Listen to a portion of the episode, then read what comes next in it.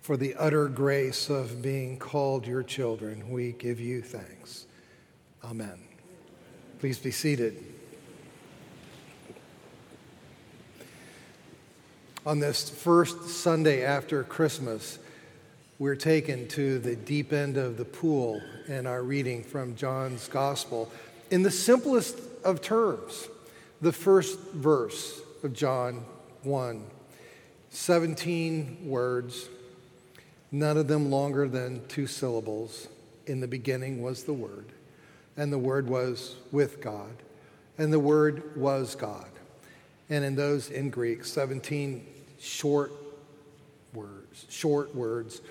For 2,000 years, we've been, we've been giving a mystery to ponder that we will never exhaust. The simplicity of God and the complexity of God, and the Word who is alongside God, with Him, and at the same time is God.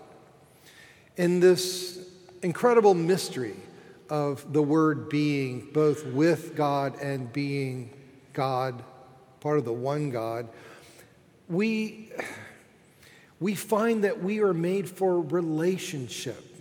There was always God, and God was always in relationship with God's self.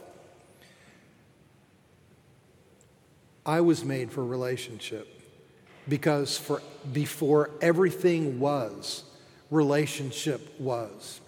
And because God has always been relationship, he, he spins out the planets and they experience gravity. He makes animals and nobody has to tell them, but they mate. And humans love. And in this passage, I find four, four phrases that help me appreciate anew at this Christmas season why it is that Jesus came just the way he came. First, Jesus, verse 1 says, was God. Was God and is God. Why did I need God to come? Well, I don't know about you, but I'm a very proud person.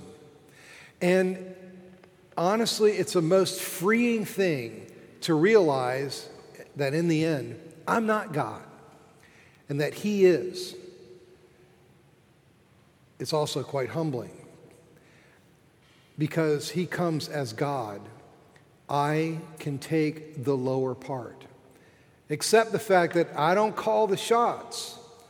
And I don't know about you, but there's a freedom in surrendering that right to Him. He comes as God with authority to forgive. This is why he was accused of blasphemy when he was on the earth.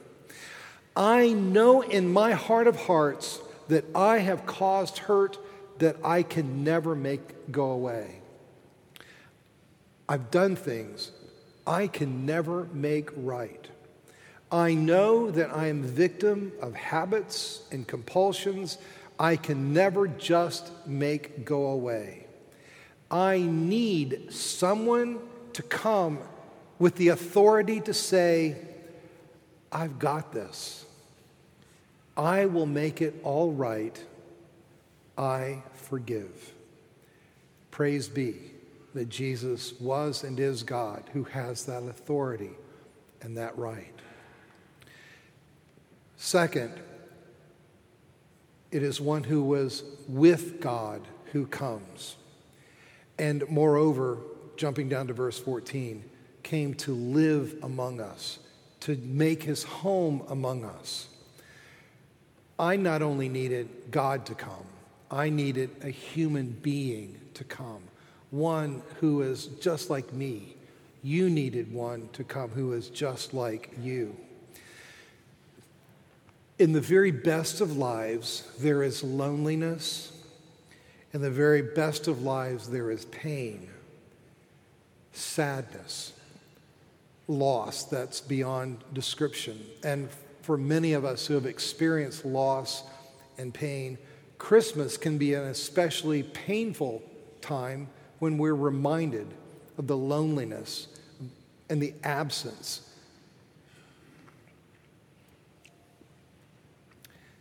parents bury their children. Someone you thought would be there for life just up and leaves. Self doubt that was planted long ago by critical parents or teachers or coaches it cripples you, wakes you up at night, and won't let you go back to sleep. At age five, I remember sitting on a curb in front of my house just up the road in Inverness, crying and, and hugging my beagle mix dog, Tuffy. Now, I don't even remember why I was out there on that curb. I don't remember what the problem was. I just remember crying, hugging Tuffy, and saying, Tuffy, you're the only one who understands. At this remove, I now know that Tuffy was a kind and gentle stand in that my Heavenly Father had sent for the one who was with God and who became flesh and lived among us, the one I can the one to whom I can now say, Jesus, you're the only one who understands. So I'm reminded from John's gospel that the one who came was God with authority and power to take charge and to forgive.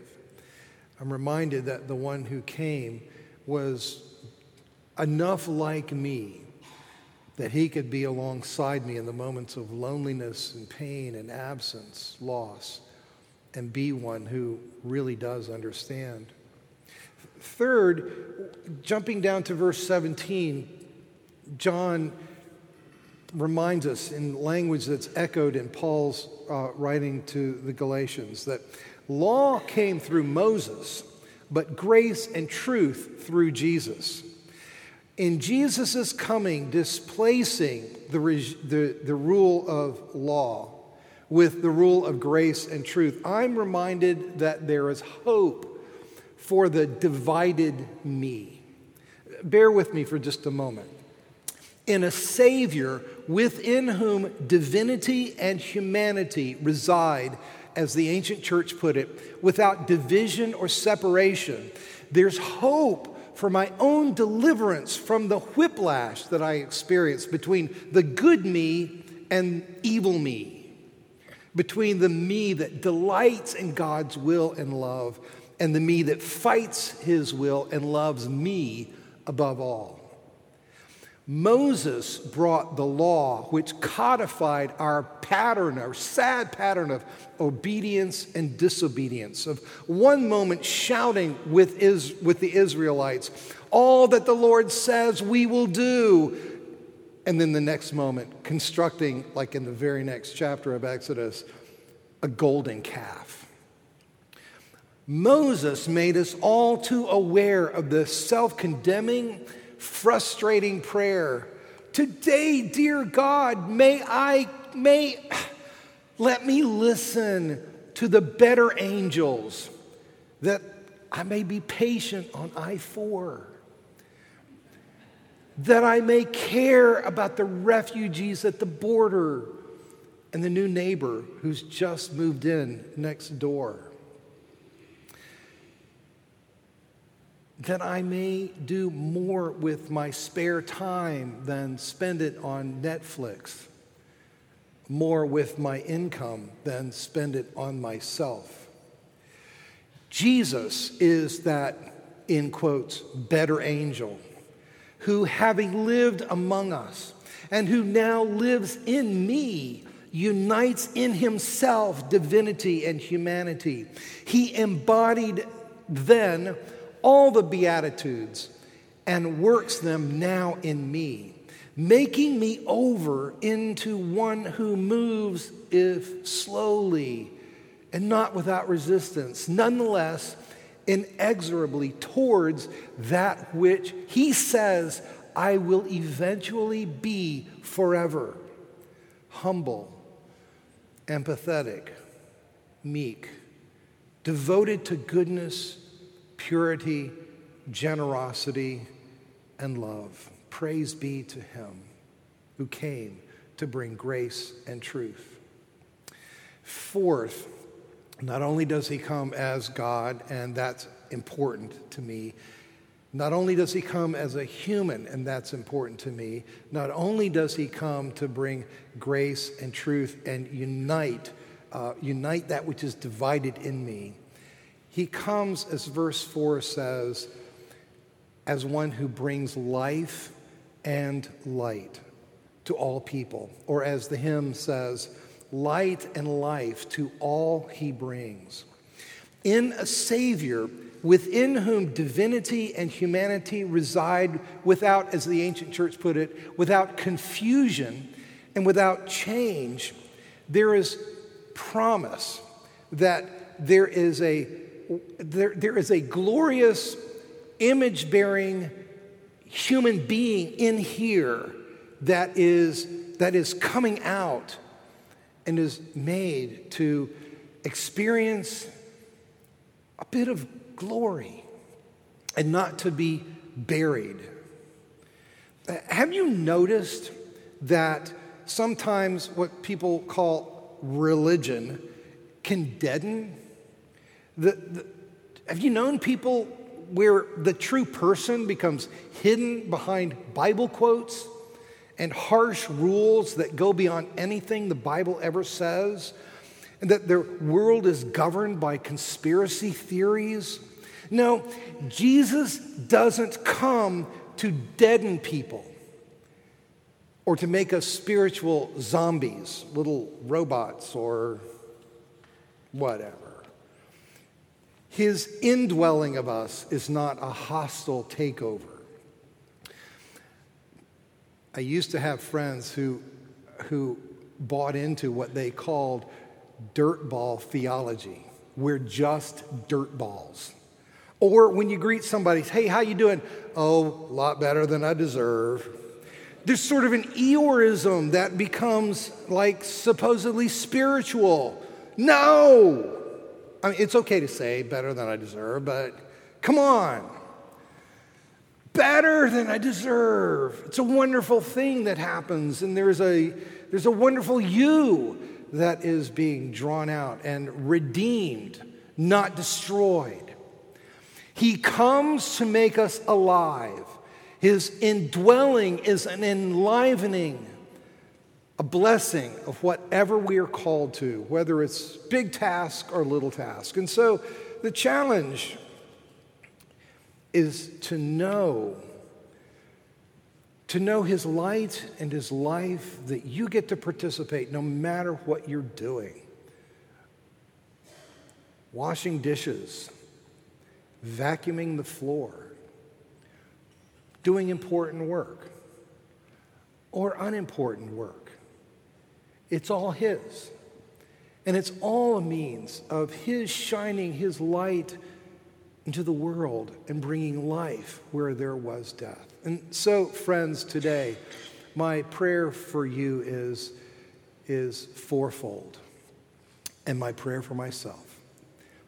May the one who was and is God rule and govern, forgive and heal. May the one who is one of us wrap you in his arms of love and assure you, yes, child, I do understand. May the one who brings God's grace and truth assure you that He dwells within you to make you over in the likeness of the grace and truth that He Himself is. And may the one who brings light and life shine through in all that you do, from the biggest to the littlest. In the name of the Father, the Son, and the Holy Spirit.